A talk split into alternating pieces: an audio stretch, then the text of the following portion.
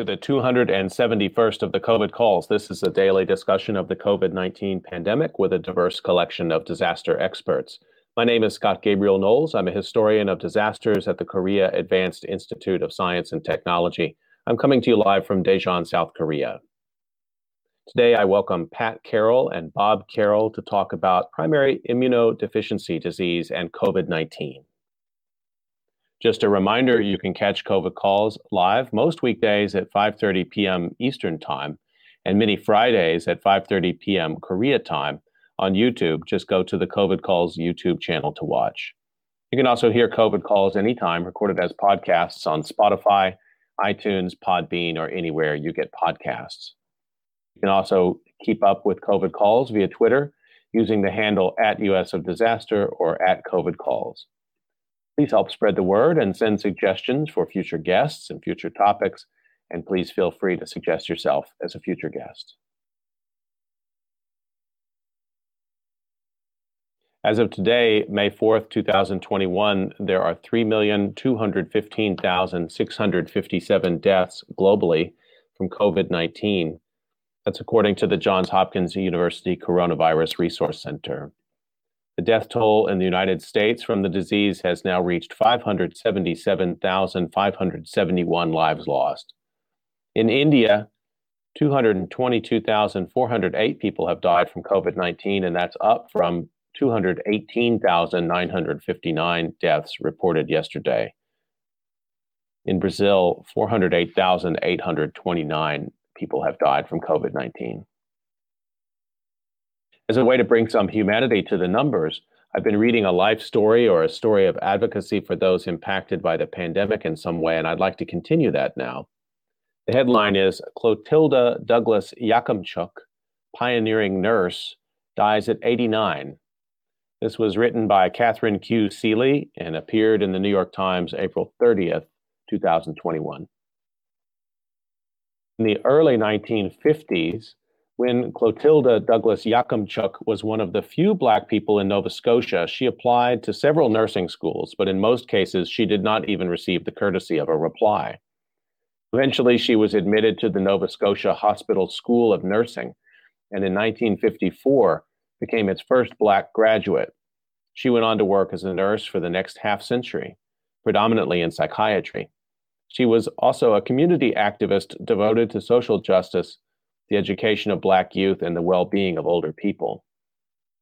Ms. Douglas Yakimchuk died on April 15th at a hospital in Halifax, the capital. She was 89. She had tested positive for COVID 19 just a week before dying of it, her daughter Leslie Douglas Shaw said. In addition to her work as a nurse, Ms. Douglas Yakimchuk was the founding president of the Black Community Development Organization, which helped provide housing to low income people in Nova Scotia. She produced a radio show highlighting Black culture, and she contributed to a book, Reflections of Care A Century of Nursing in Cape Breton, which appeared in 2006, the proceedings of which created an award for nursing students at Cape Breton University, where she helped push for a nursing program. Along the way, she encountered racial barriers.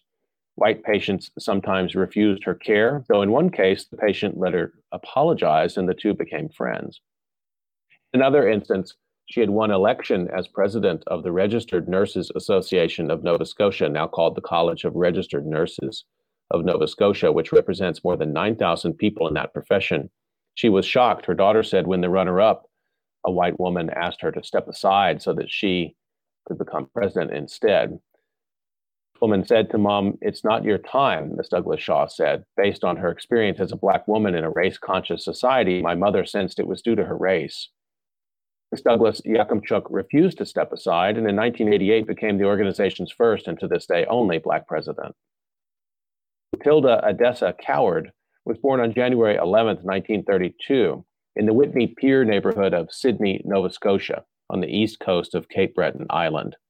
Her family had settled there because her father, Arthur Reginald Coward, who grew up in Barbados, had answered an ad in 1914 to work in a local steel plant.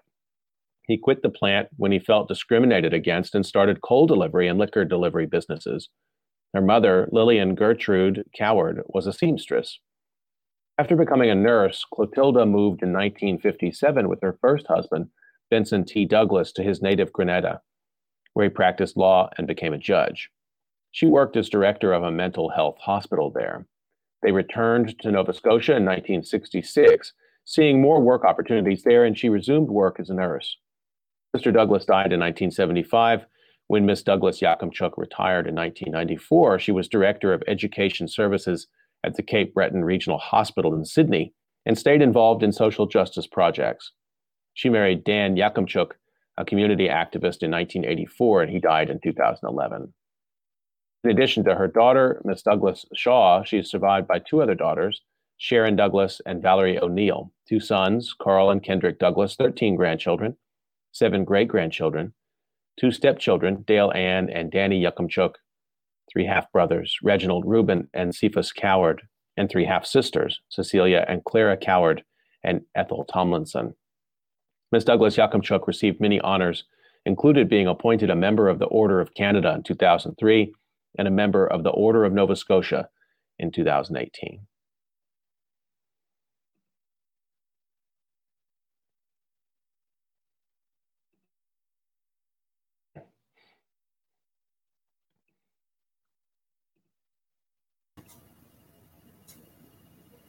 Okay, I'd like to turn to my conversation for today. And let me introduce my guests to you. Pat Carroll is a registered respiratory therapist and a registered nurse. She has clinical experience in critical care, emergency trauma nursing, and home health care. And she's taught a variety of health professionals in clinical and classroom settings. 10 years ago, she was diagnosed with primary immune deficiency, which completely changed her life, as well as her husband's. Once she regained her health, she became an active volunteer with the Immune Deficiency Foundation, leading the Get Connected group in Connecticut. She also became involved with the National Organization for Rare Disease in Connecticut, which has developed a coalition to work on common legislative issues and to make sure that none of their efforts would clash with other groups of people with serious rare diseases. Pat's husband, Bob, Bob Carroll, began his career as a sales representative in technical industrial sales. He was a sales consultant developing innovative marketing techniques in various industries when his company was bought, and all of the sales consultant positions were eliminated. He took this opportunity to take a break and do some substitute teaching to fill his days. A principal where he was substituting asked him to be a one to one paraprofessional for a challenging kindergartner entering the school. He agreed and worked with this special little boy, little boy while going to school at night to get his teaching credential. Bob then became the first special ed vocational ed transitional planner for an alternative high school that served multiple school districts. He taught life skills, job skills, and prepared students for a future after high school.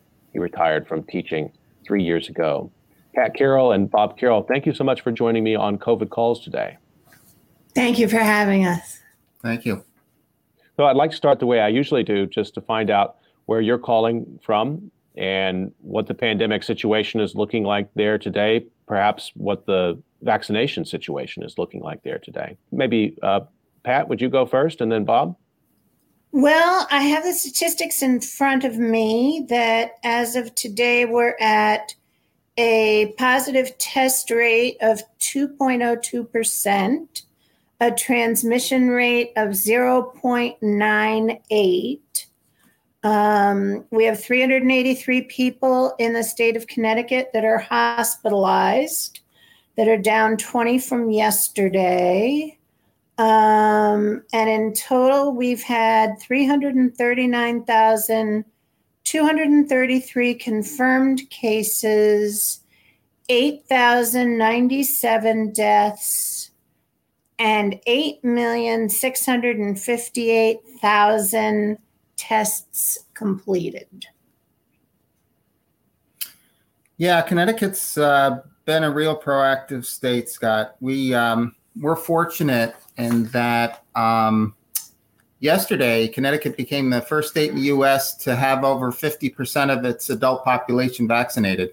Yay! And wow. Connecticut has been very proactive in getting people to get vaccinated and you know push the process forward. Uh, we're we're fortunate that we live in a state that's that's been very progressive in that matter, and um, having been out quite a bit, so I do the shopping and running around and getting things that um, people have been very good at wearing masks, um, keeping social distance, and just kind of being aware of the situation we're in. So that's kind of a state of the state of where we live. So we're very fortunate in that regard. Just follow up on one part of what you're saying there. You know, Connecticut is um, it's it's part of a you know it's in New England, so there's a lot of states close by, and I've always when I'm talking with folks who are close to state borders or they're in smaller states, it's always interesting to hear how the states have been coordinating what it means to go from Connecticut to Massachusetts or to Rhode Island or uh, to New York. What's the situation been like there in that regard? Um, well, that's a good point, Scott. You know, uh, Connecticut being between Boston and New York, um, Connecticut, you know, your biggest city in Connecticut is about 200,000 people. Um, we always refer to Connecticut as kind of like the big suburb between Boston and New York. mm-hmm. But um, it's um, New York has um, has done the best job that they can. Um, they, you know, being as big as they are, and the concentration of people in the city, um, I think New York's done a pretty good job of of controlling it as best they can. Don't you, Pat? And um, in the beginning, there was a coalition between New York, New Jersey, and Connecticut. Mm-hmm. Because when New York had the first spike in the country, we had that in southwestern Connecticut, as did North Jersey. So those mm-hmm. three governors got together and they closed at the same time. They had the same rules. Um, so this time last year, those three states did everything in lockstep. Mass- oh, Massachusetts yeah. and Rhode Island were not interested in joining. And in fact, um, last June in Rhode Island, they were stopping people at the border and mm-hmm. not letting us come through on I 95. That lasted about 12 hours. it's not really sustainable, is it? Bob, you were going to say something. yeah, what I was going to say, Scott, is what Pat says is so, was so important because, you know, there's so many people that live in the southwest part of Connecticut that would go into New York. And it was so crucial to have the same rules that you know establishments retail establishments would close at the same time um, that but like new york new jersey and connecticut kept it so uh, precise because there's such travel between the states so that if someone lived in connecticut and says oh we'll go to new york because something is open and then come back to connecticut mm-hmm. you know that could be another transmission of something so it was really crucial that they, like Pat said, that all the governors worked together, those three. And it, I think it really helped to, you know, start to control the virus. So, just to begin to introduce the the discussion for today, Pat and Bob as well, you're active in the national organization, the Immune Deficiency Foundation and you're the leader, Pat, of the Get Connected group of that national organization in Connecticut. And I just want to note um, for people who are watching that the zebras, you call yourself the zebras, and and you're you've got a nice zebra print on there too for those who are listening and not watching. Pat's um, got that, and I wonder if you could tell us, just as we're getting started, why zebras? Because an old medical school um, line was always when they're teaching students and they're learning about all these rare diseases. They say, when you hear hoofbeats, think of horses, not zebras. Because, meaning, if somebody has a sore throat, it's probably strep throat. It's probably not leukemia.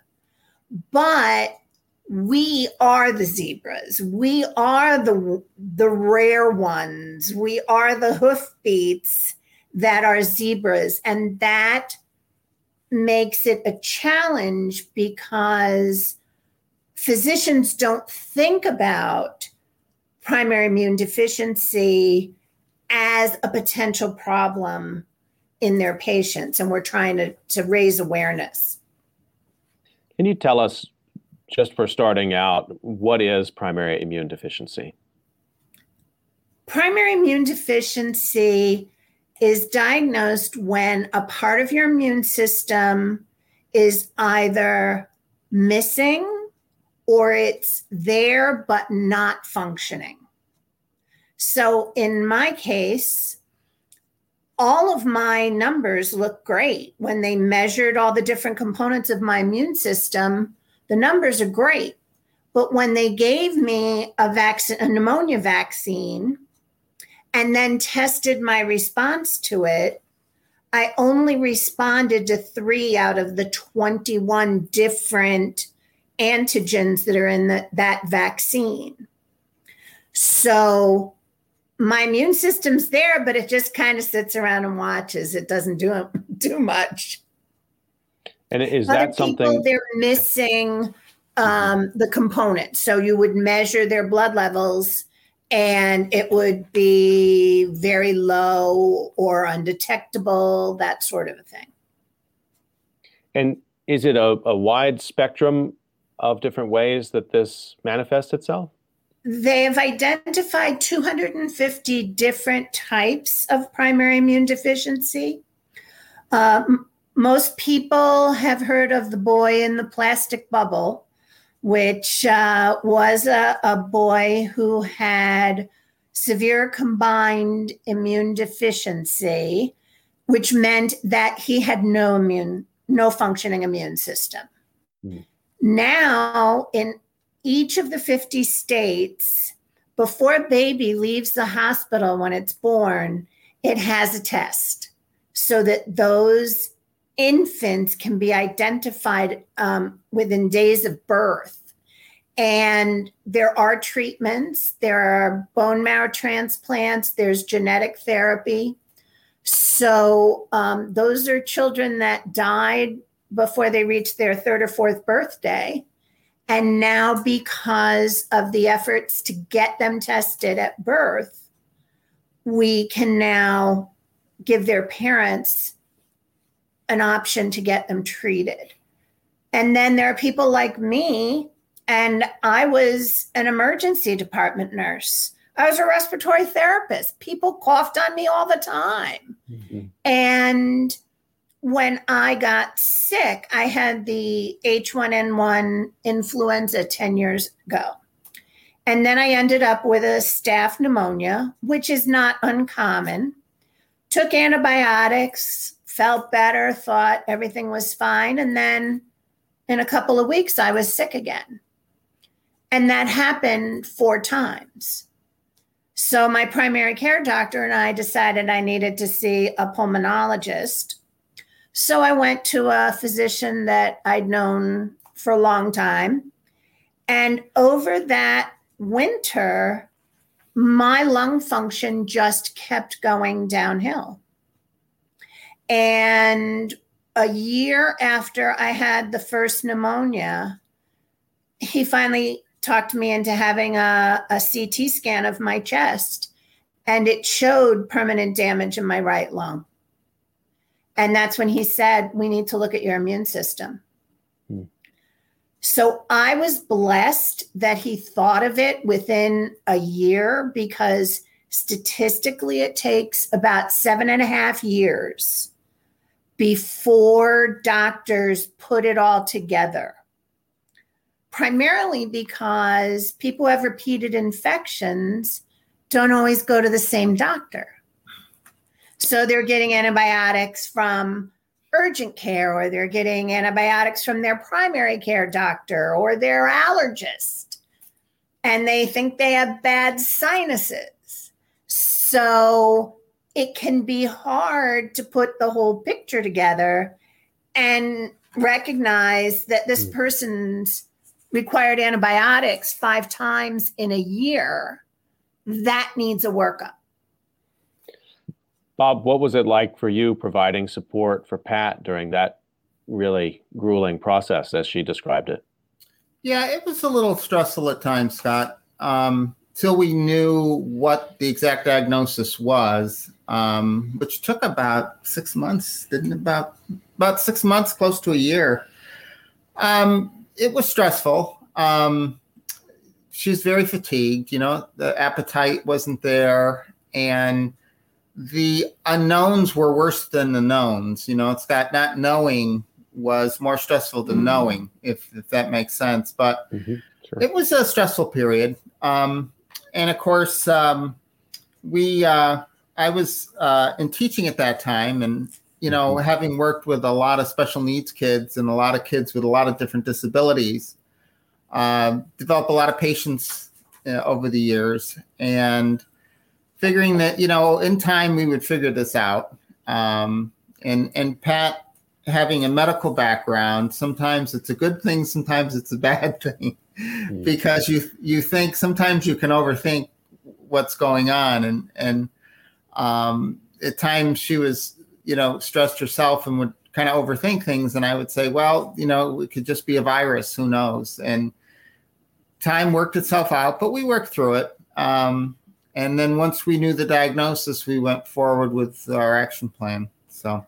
And the nice thing was, I had doctors that we, I, I, the pulmonary doctor I had known for 20 years. Um, because I'd worked with him when I was respiratory therapist before I even went to nursing school. So we had faith in the people that were taking care of me that they knew what they were doing and that they were um, I, I didn't have to worry that they were missing big things. Pat, you mentioned uh, that's really important detail a moment ago about one of the difficulties, the time to diagnosis, um, which I'm thankful that for you it wasn't as long as what you pointed out as the median, which is over seven years, partially because people go to a variety of different doctors for different, you know, they have they go to specialists for things that where they need specialized care, and that can lead to a, a problem of sharing of information across those different specialists. I just wanted to underline that point. Maybe you can give us a sense also, though, how prevalent this disease is in the population, maybe just in the United States. How common is it? It's about one out of 1,200 people in the United States. And the problem is, at least they, estimate that at least half of the people we don't even know about because they haven't been diagnosed. But when they do the retrospective studies and look at people who were eventually diagnosed, they're figuring that it's about one in 1200, but we know about one in 2000.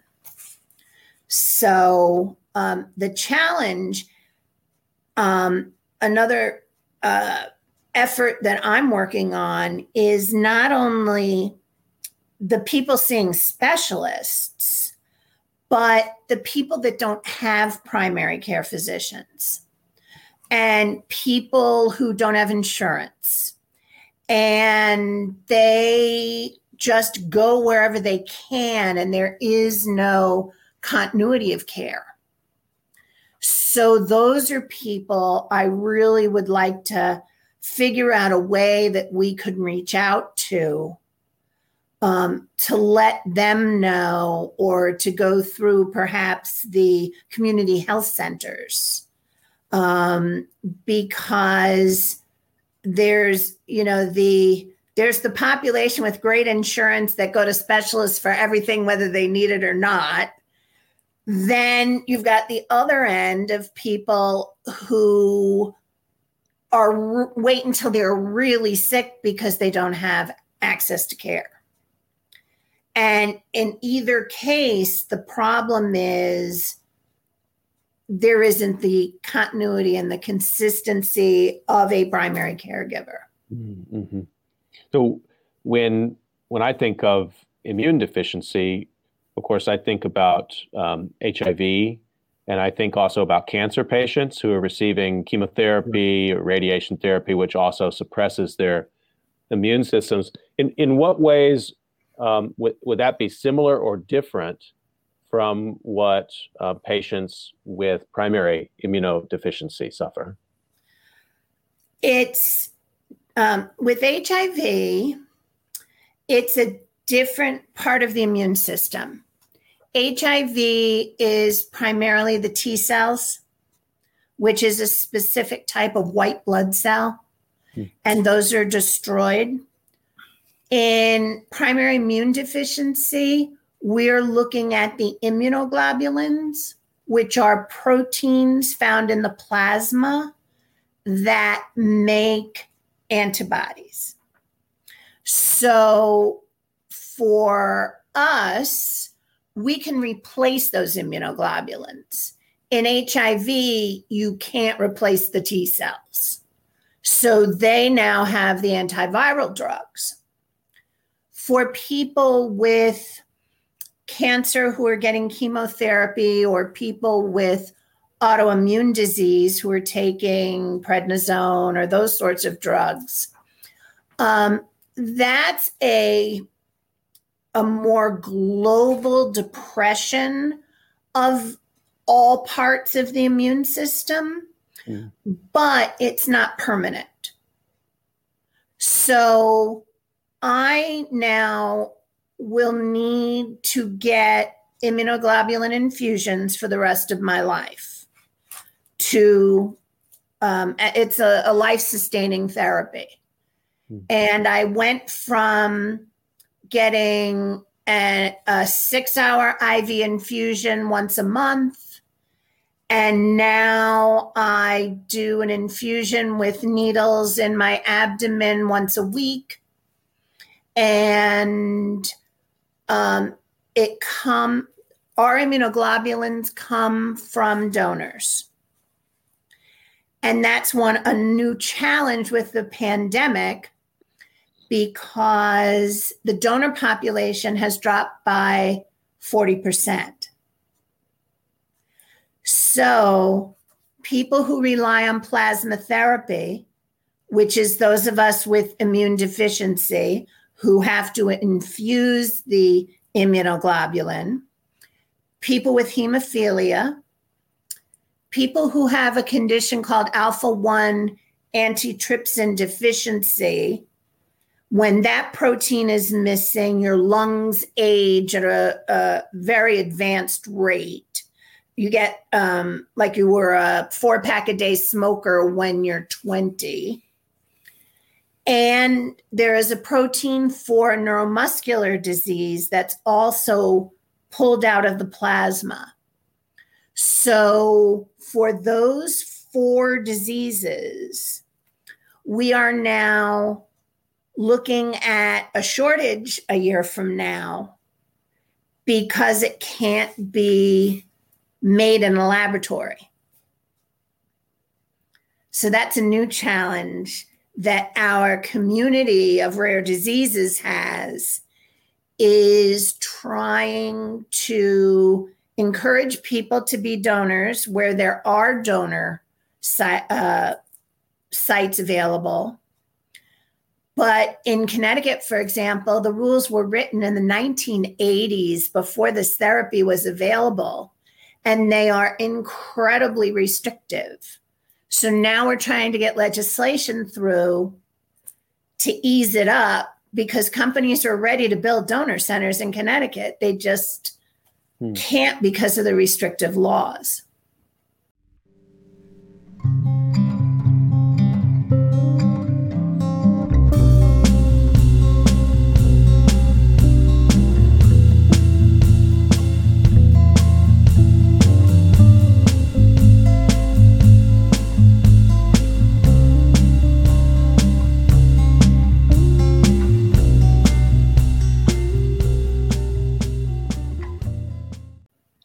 Just want to remind listeners that you're listening to COVID Calls, and we're talking today about primary immunodeficiency disease with my guests, Pat Carroll and Bob Carroll. And Pat, you were just um, beginning to tell us about some of the unique challenges of this time at COVID 19 uh, for people who do suffer from um, one type or another of primary immunodeficiency disease. Let's just back up for a second, and I'd like to hear just a little bit from you both just about sort of how COVID 19 sort of entered your consciousness, if you can remember um, what that was like and what your first thoughts were in terms of the pandemic and how you thought it was going to change your lives, lives that have already been changed by having to deal with this disease yourself as uh, Pat and his family, and then also a support group. So, it, however, whichever you'd like to speak to that first, but I'd like to hear about that early. That earlier. If I just may say, instead of saying people who suffer from primary immune deficiency, it's people who are living with primary immune deficiency. Because, um, you know, if if I suffer from it, then it's a horrible thing. And why should I get up in the morning? Mm. So I like to think of it as living my best life with this disease. And that's how I try to work with the community that we've built through the support groups. So it's a powerful, it's a powerful reframing. Uh, and I can see why you're a good advocate. So uh, with, with just to take that on board, and I appreciate that very much. And and um, so for those living with it, and start with your own experience as you became aware of COVID nineteen. What did that mean to you? How did you begin to think of how you were going to cope with that? I knew we were in real trouble. Um, I am very much plugged in um, to what's going on in the world. I'm on every email list known to man, I think. Um, and I'm also a member of the Association of Professionals in Infection Control. And when this, when the reports started coming out of China, the infection prevention community knew that the data that was being released could not possibly be accurate. So the um, potential for an epidemic was was there, and I personally took care of one of the index Legionnaire's disease patients before it was even called Legionnaire's disease or we knew what it was. So you might want to say 1983, just for no, that was reference. in 1976. Oh, okay, okay. Yeah, yeah, that's right. Um, yeah. there was a convention in Philadelphia, and the mm. people who attended came home sick. Mm. And we literally drew straws for who would take care of these critically ill. We had two critically ill patients because we didn't know what it was. There was nothing to treat it. So my heart is with my colleagues with COVID, having been through that. Um, so, and um, SARS, I knew nurses in Toronto who lived through the first SARS. Um, so I had an early eye on it, and having an immune deficiency, I was scared to death because I didn't know what my options would be. Yeah, it was stressful, Scott. It's uh, it about 14 months ago, uh, back to last March of 2020. And what was so stressful for me was that, um, you know, once I got into education, I, you know, teachers, you become, you, you develop a pretty good immune system, you know, being around kids and um, uh, I, the first year I was in teaching, I was so sick. You know, Scott, I had a cold that I had for a year. And then Pat had said to me, "You're building up your, your your antibodies for all these viruses." And sure enough, you know, Scott, I haven't had the flu or a cold since. So Future teachers, take note. Bob is giving you important information here. That first year will exactly. be hard. Sorry. Yeah, go ahead. No. Oh, it was just um, it was I just, oh, I was we called it the elementary virus EV, but um, it's like the first year in the ER, same kind of thing. Right. but once we got through that, but what my biggest concern was Scott was that you know all the unknowns that um, I would go out, you know, do grocery shopping, run errands, um, do all the things outside of the home, and come home and you take off your mask, you wash your hands, and you're very conscious of you know keeping distance from people, and and we kind of hunkered down, and it was it was just all the unknowns. You know what my concern was was that could I be positive and not show the symptoms and then pass it to Pat, you know, and I could even be tested and say, you know, be like a, a, a not test positive, but but have it and and pass it along. So that was the stressful part, you know, was was those kind of you know that the transmission could be taking place without us knowing it. But you know, we took precautions when when I came home from being out out uh, outside the home, um, washed down pretty good, and um, you know there weren't any signs of coughing or wasn't feeling tired or you know run down at all. Um, I felt pretty confident that I was okay and that I wouldn't be at risk of passing anything to her. But we took precautions. You know, we um, we were always made sure that um, you know something that was brought into the house, maybe you know, not everything was washed down, but it was just like if you touched something immediately, just kind of wash your hands and just those kind of things that it like a like a cold virus could be transmitted um, if you touched a door handle and you touched another door handle. So we were kind of pretty conscious like about wiping door handles down and and the kitchen faucet and things of that nature. Um, and uh, it was it was always in the back of my mind that that something could be happening. But you know, you just kind of figured that if it something did happen, we would address it as we would address it when she was first diagnosed, you know, and just go through the process. And the thing was that I we've been partners for more than 30 years. And sometimes I lean more on him, sometimes he's leaned more on me. And I just trusted him completely. It it never entered my mind that he would expose himself and take a risk when he was out that he would follow the rules and and protect himself and it wasn't for a couple of months that we actually had the discussion of how stressful it was on him and uh, it broke my heart that i didn't appreciate that right up front because I have not been in a retail establishment since March 15th of last year. The only place I've been is to medical appointments. And I got the okay from my immunologist. This is my big week that um, I can start venturing out because the case rate is down. I'm immunized. We don't know whether my immune system will respond to the vaccine, but we gave it a shot.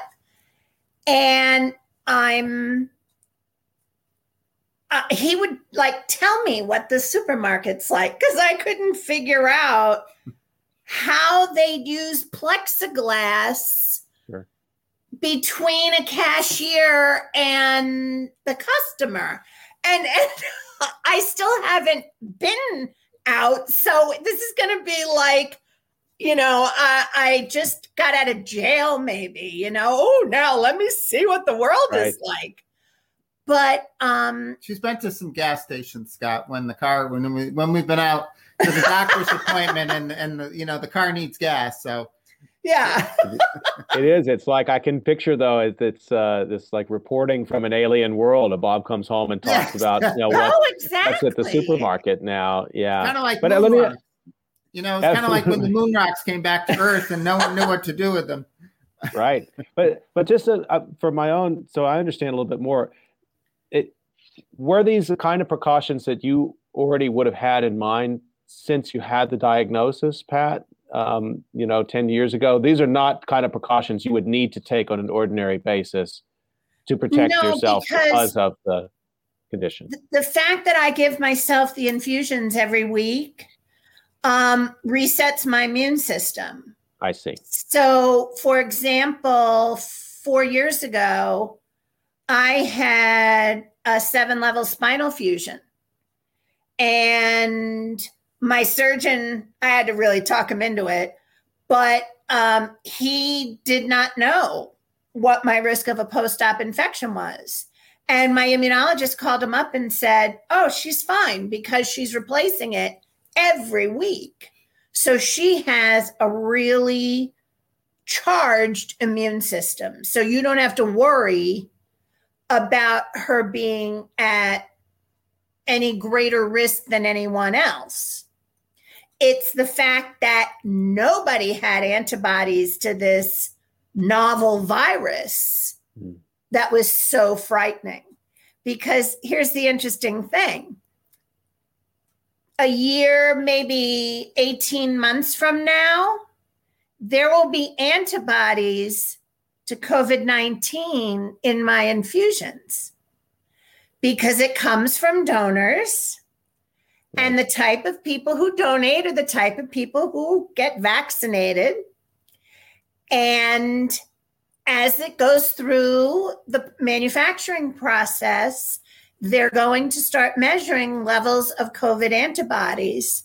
And they will make sure once they reach a critical mass that we will receive COVID antibodies in our regular infusions, just like we get tetanus antibodies. Thank you for explaining that. It's really extraordinary, but it also underlines the importance for you to have that. You said weekly in Yes. infusion.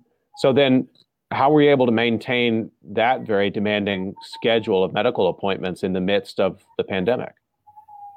Um, by telephone.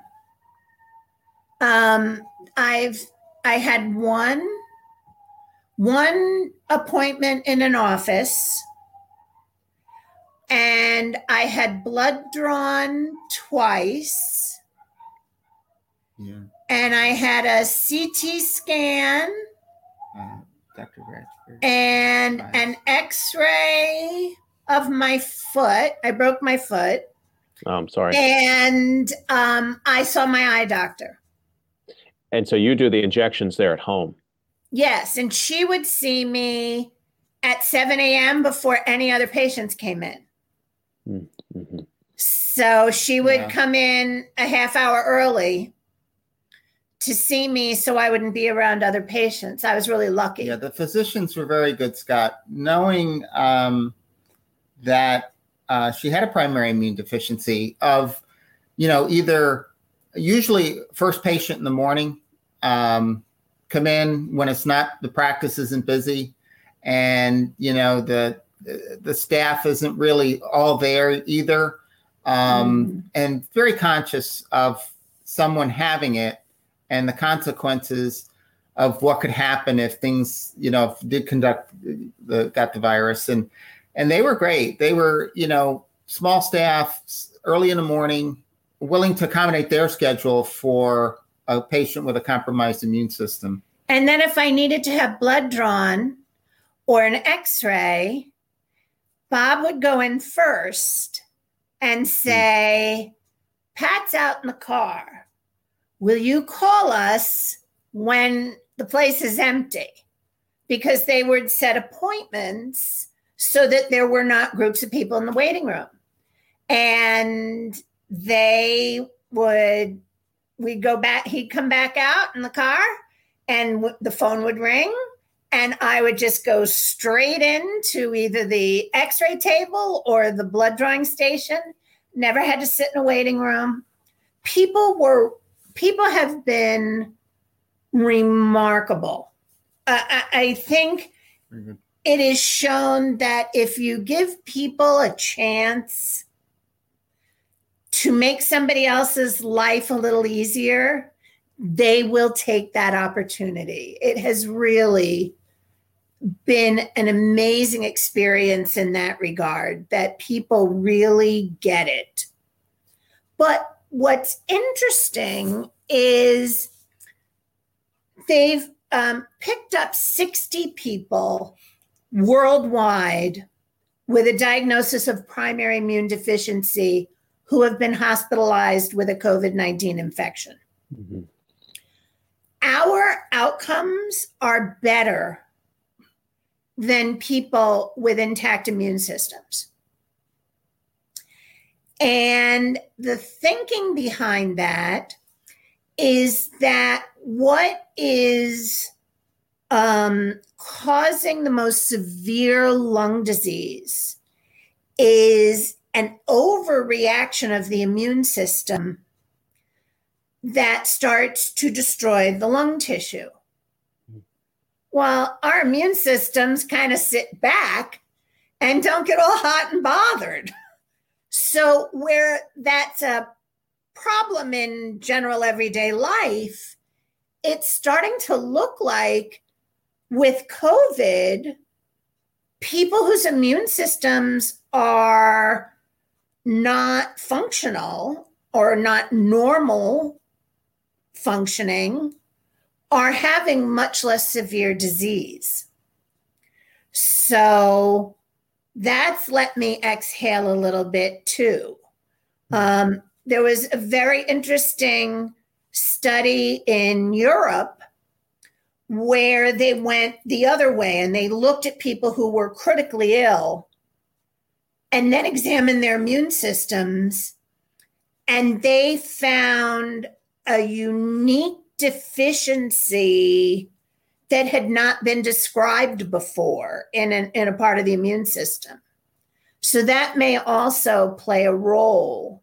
Mm. But those of us with the 250 common variety immune deficiencies right. seem to be okay. Well, I'm I'm glad to hear that. I'm I'm not a um, a physician or a scientist so I didn't have the training to understand at the level of what you're describing. I've read some of the medical literature that I could in preparation for our discussion today. I was fascinated to see the same thing you pointed out, um, and some of the other hypotheses about you know the rigor of infection control, which is just part of your daily life, um, as potentially part of that as well. But but it doesn't account for this other uh, impact which is the stress that you and Bob were talking about uh, in not knowing. And so these these other these medical studies may be starting to come in now, but it's 14 months after uh, 14 months of not knowing. I'll take it. you know, fair enough. I, fair enough. I, I, you know, having a life-threatening chronic illness and coming to terms with that um, the fights we used to have with insurance companies when they, you know, his employer would change the insurance company and they'd have to requalify me. And because all of my levels were normal, they'd say, You don't need this treatment. And he would go off the deep end as my he was my my insurance warrior.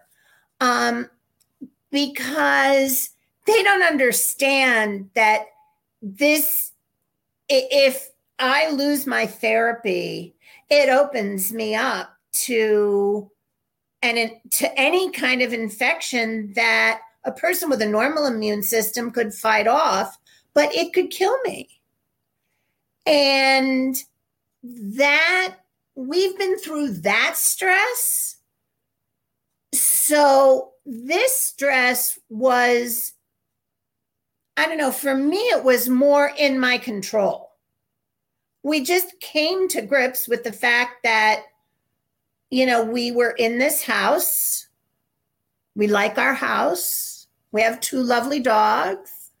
Um, and came to terms with the fact that I was going to be here for a while.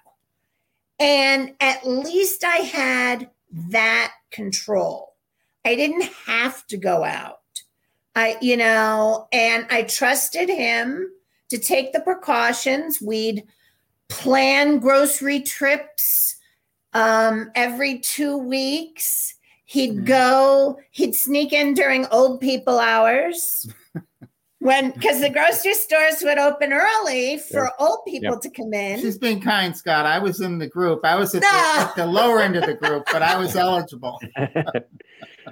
But No, and he would help all the little old ladies, you know, couldn't reach the top shelf. And but we had options. And as he Mhm. said, the state was really on the ball. Well, what was nice, Scott, was um, in Connecticut they had they what Pat says they they did have times when seniors could go uh, to retail establishments, be it grocery, um, you know, hardware store, uh, wherever, um, uh, grocery store, and uh, it would be like a one or two mornings a week, and it would just be that population. So the stores tended to not be as crowded.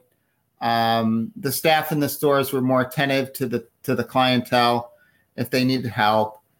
And like Pat said, it's a real collaborative effort. You know, it's really nice to see people helping other people, knowing that other people were in situations. And and all kidding aside, I, I did go a few times when when the older population was was shopping, and you could just see the stress in these poor folks' eyes. You know that they had no one to no other way to get their groceries and and they were just so you could just feel that they were so stressed. Um i you know i it, it checkout i could see people leaving their wallets and leaving their checkbooks because they're just in such a hurry to get out of the store you know and it, you, the first few months you could feel that stress you know and and but people worked their way through it and um you know it was um one of the things that I found helpful was as got farther along in the process is when I went to certain places, I kind of knew the busy hours and the slower hours, and that was helpful. If you didn't feel Mhm. you were exposing yourself as much, or if I went to somewhere, you know, Scott, that was just very busy, I would just go another time um, and just say it's it's just while the first few months of the pandemic and all these you know statistics are being calculated and no one knows what's what And you couldn't get toilet paper. a- and I just said, you know, we'll just wait. You know, um, we'll just Yeah. do it another time. And you just kind of have to discipline yourself that there's things that you can't control, and you just have to work around that and just kind of pick and choose when when the best time would be, and and kind of figure that out over time. And now the So- scary part is that as of May 19th, Connecticut is no restrictions. Right. And boy, Well, that scares me to Yeah, death. it, well, she says no restrictions, Scott. But for example, uh, indoors, people still have to wear masks. And um, if you're like in a restaurant setting, you still have to maintain six feet of distance. So it's not like uh, the old days where you could have people a foot, two, three feet apart at a table. It's, you know, you still have to maintain the distances. But when she says full reopening, it's it's to what they can as much as they can accommodate within the six foot rule. So mm-hmm. But they talk about if you're vaccinated, you can do this.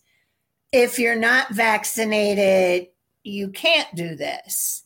Well, that means if I'm outside at the park and I and we're walking the dogs and I am vaccinated, so technically I don't have to wear a mask. But how can I trust that the other people without masks are vaccinated? Or are Right. they just so done with masks that they're like, I'm not going to wear it anymore. I can't stand mm. it. So that's that's the scary part for me is this transition period now Mhm. is that I mean I we would not go to a restaurant because you have to take the masks off to eat and drink. I'd go to takeout, but I would not feel comfortable at a restaurant, even if the tables are further apart. I, you know, that's a little because people. What do people do? They laugh and talk, and Mhm. you know that's when air gets exchanged. Um, we did today I actually bought theater tickets. There is a small theater that we've been members of and had season tickets, and they are tiptoeing in with um, two seats removed Mhm. between every two seats. So um, we looked at the seating map, and it's a v- small theater, and they have four large doors. And I called them up; they're going to leave the doors open, and High ceiling.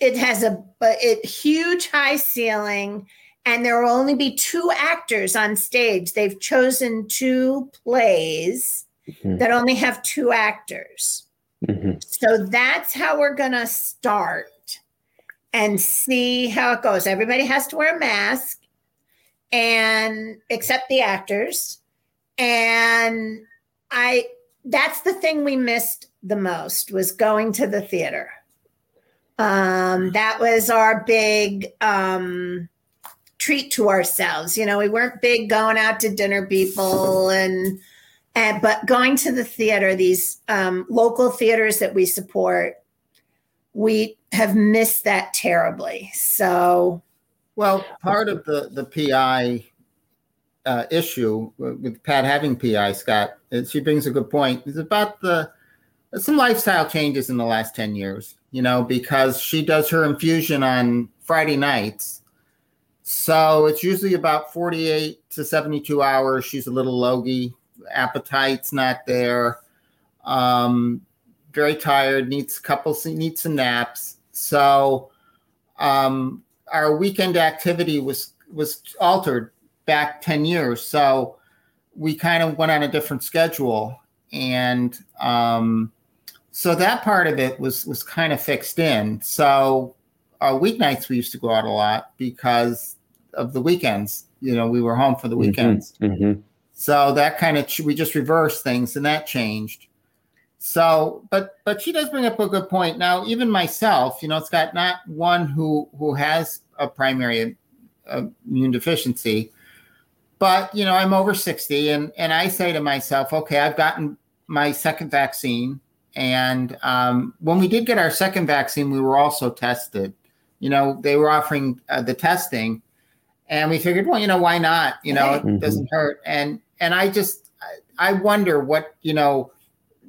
The, when is the time going to be to take it off? You know, or Right, ever sure. take it off? And it's that's the unknown, and um, it'll be interesting to see. And like Pat says, now now we have to see the science go to work because um, every day the state issues a report as more and more establishments open and uh, crowds are larger. Um, Mm. Like, you know, they started with social gatherings at 25 and then 50 and then 100. And they will allow outdoor uh, engagements, outdoor weddings, um, family reunions. And they, they encourage, you know, people to be outside, not inside. And as the warmer weather comes, you know, June, July, August, the, the summer months for our area, it'll be interesting to see. You know, the, the science will tell us what Yeah. What's happening. Um, Just to follow So- up on one one part of that, um, so is your assumption then, Pat, that well, you won't know uh, what kind of protection the vaccine will give you. Um, is your assumption that it will be less than others in the population, and you'll be relying upon these infusions that you get to to make up that difference? I mean, I guess we're speculating here at this point. What kind of guidance are you getting in that regard? Uh, nobody knows. the guidance I got because I asked my immunologist, "Should do you want to test me for antibodies?" And she said, "We could, but we don't have tests to see if the antibodies work.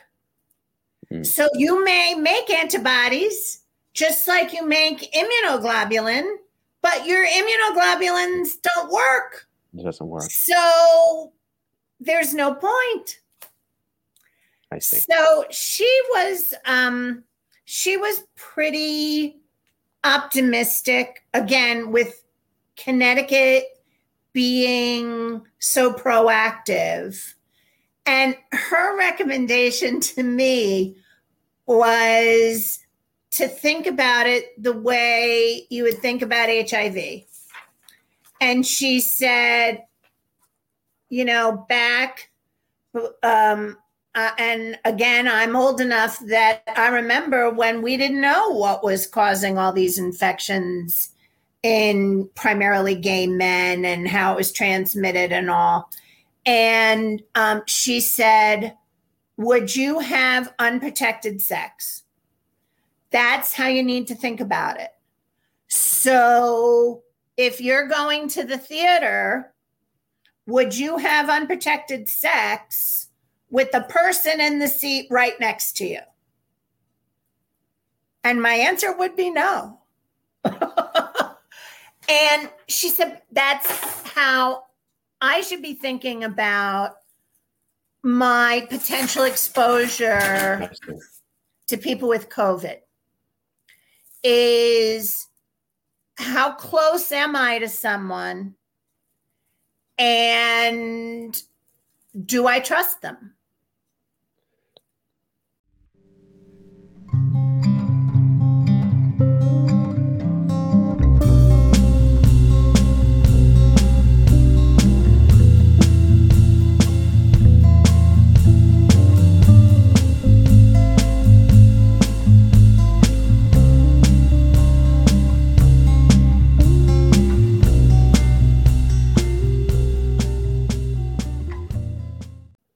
Just to remind folks that you're listening to COVID Calls, and today I'm talking with Pat Carroll and Bob Carroll about living with primary immune deficiency in the time of COVID. We're almost up on time, but I did want to get to one more topic, um, given your act your activism with the uh, support group, and that's the Primary Immune Deficiency Foundation. I think is the national umbrella group, and you're active there as a coordinator for the Connecticut group. I wonder, could you just tell us um, what your activities have been um, with the group through COVID? And then I guess maybe if you'd extend that a little bit and talk about some of the ambitions. Um, you know, what is that foundation trying to do? You mentioned at the top of our discussion some advocacy, some policy advocacy. What are what are the main goals of the organization? Well, for our support group, we started um, meeting in person, and Bob would come to every meeting. And once we got started, he would go down the street and get the best pizza in Connecticut. And the group was so thrilled that he would do that, you know, because technically it's supposed to be cookies you know, but we said, hey, we're meeting in the evening. And because there aren't a lot of volunteers, we had people coming from Rhode Island and Western Massachusetts. And I couldn't have these people come for an evening meeting and not feed them. So that was how we started. And and Bob's been my partner in this and every night, as we would pack up, um, we would look at each other and say, you know, we changed somebody's life tonight because people would come who had just been diagnosed, had no idea what to do next. Um, people were just at their wits' end. One woman's husband left her because she was sick all the time. And and they didn't realize there were other people f- dealing with the same thing. So now we've gone virtual. We have our meetings on Zoom. And I was just um, emailing with the foundation today, and it looks like we're going to expand my reach for all of New England we don't have anybody in the Boston area or further north. So um, on Zoom, I had a woman stop by because I wanted a meeting and the time worked for her. So that has been really wonderful to have the Zoom meetings as a way that we can stay connected. And um, most of the members of our group are pretty stoic. Every once in a while, we'll get somebody comes in who tells us we're being overcautious and and I have to kind of moderate that. But the core group is very supportive of one another. And I reach out if I know somebody's having a hard time. We had one woman who lost her husband. He was 53 and just died of a heart attack at work. And he did her infusions every week because she was afraid to stick her needles in. So here she is grieving the loss of her husband, and she didn't know how to give herself her own therapy. So my nursing background then kicks into gear, Mhm. and I can connect her with the manufacturer that made her drug. I got her uh, one of their nurses to come in and hold her hand and make a video with the phone and you know so i look at it that everybody has some burden in their lives. And this is the one that was chosen for me. Um i don't i don't know if i would have picked it of but of all the things that are out there it's not the worst and I am blessed to be able to help other people who have immune deficiency be their voice when they need one and help them get to the other side where they go from the diagnosis, my life is over, what's going to happen to me? And then they can come out on the other side Mhm. where it's part of their routine. Like Bob said, Friday nights I do my infusions. If we have theater tickets, well, then maybe I'll do my infusion on Saturday night. So I have that control. It's kind of nice. But I really feel blessed to be able to take this condition and do good with it, And at the even at in a broadest- pandemic. Right. At, at the broadest level, in terms of advocacy, um, what are the maybe one of the top one or two things that that need to change to support or to provide? The um, first you know, thing is removing the restrictions on plasma donation. They're just, Uh, most of the restrictions are because the hospitals wanted to control it back in the 80s. And now the companies that manufacture the drug ha- have the whole process automated. The FDA has very clear guidelines, and there's no reason for states to be more restrictive than the FDA. So that's a huge effort, and to encourage people to become plasma donors. For anyone listening, if you just type plasma donor in Google, you can find if there is a donor um, facility near you. And if you are able to go donate, you sit in the chair for about an hour and a half. They pay you for your time. And we are eternally grateful for that time. The second thing is insurance issues, but primarily copay assistance. Because every company that manufactures the donor plasma also offers to cover our copays if we have a high deductible plan. And my deductible is $66,700 a year.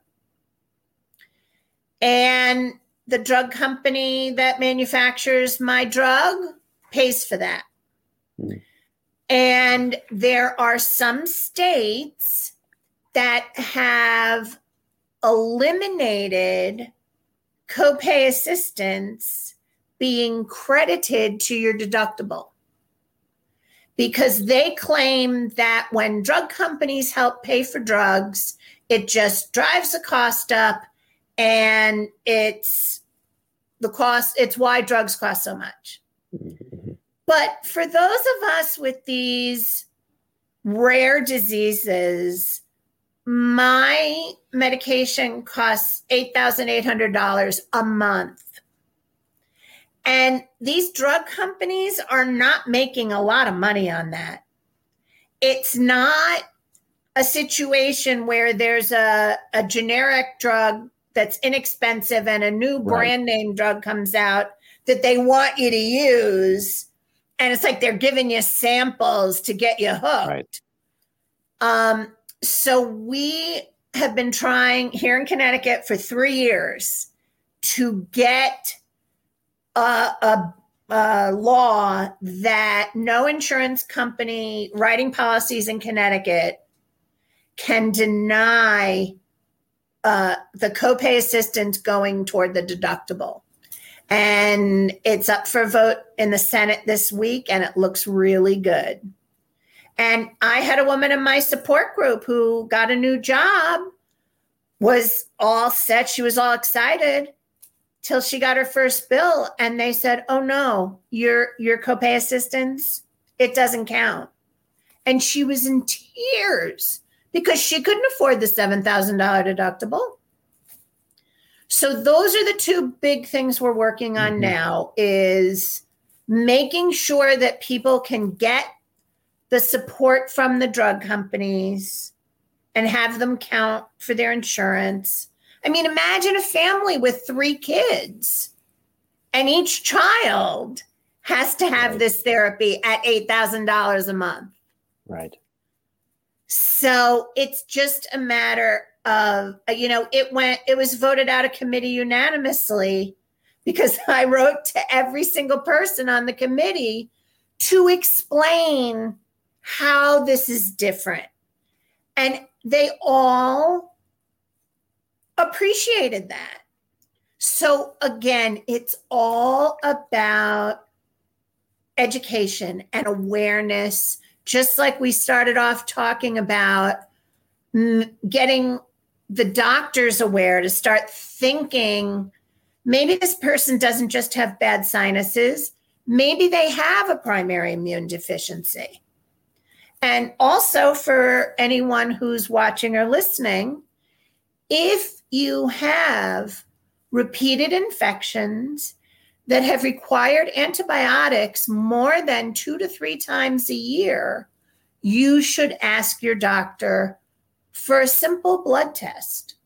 That's where you can start to see if you may have an undiagnosed primary immune deficiency. Hmm. So, just reminding folks, you've been listening to COVID calls, and you can catch COVID calls most weekdays at 5:30 p.m. Eastern time, and most Fridays at 5:30 p.m. Korea time. And join me tomorrow at 5:30 p.m. Eastern time for another COVID calls episode. I want to thank my guests today, Pat Carroll and Bob Carroll, for talking about primary immunodeficiency and what it's been like to live with that and to advocate uh, during time of COVID-19 uh, this has been an illuminating conversation for me. I appreciate your generosity of time and, and sharing your own story. And it's been great to meet you. Thanks for coming on COVID Calls today. You're welcome. Thank you for having us.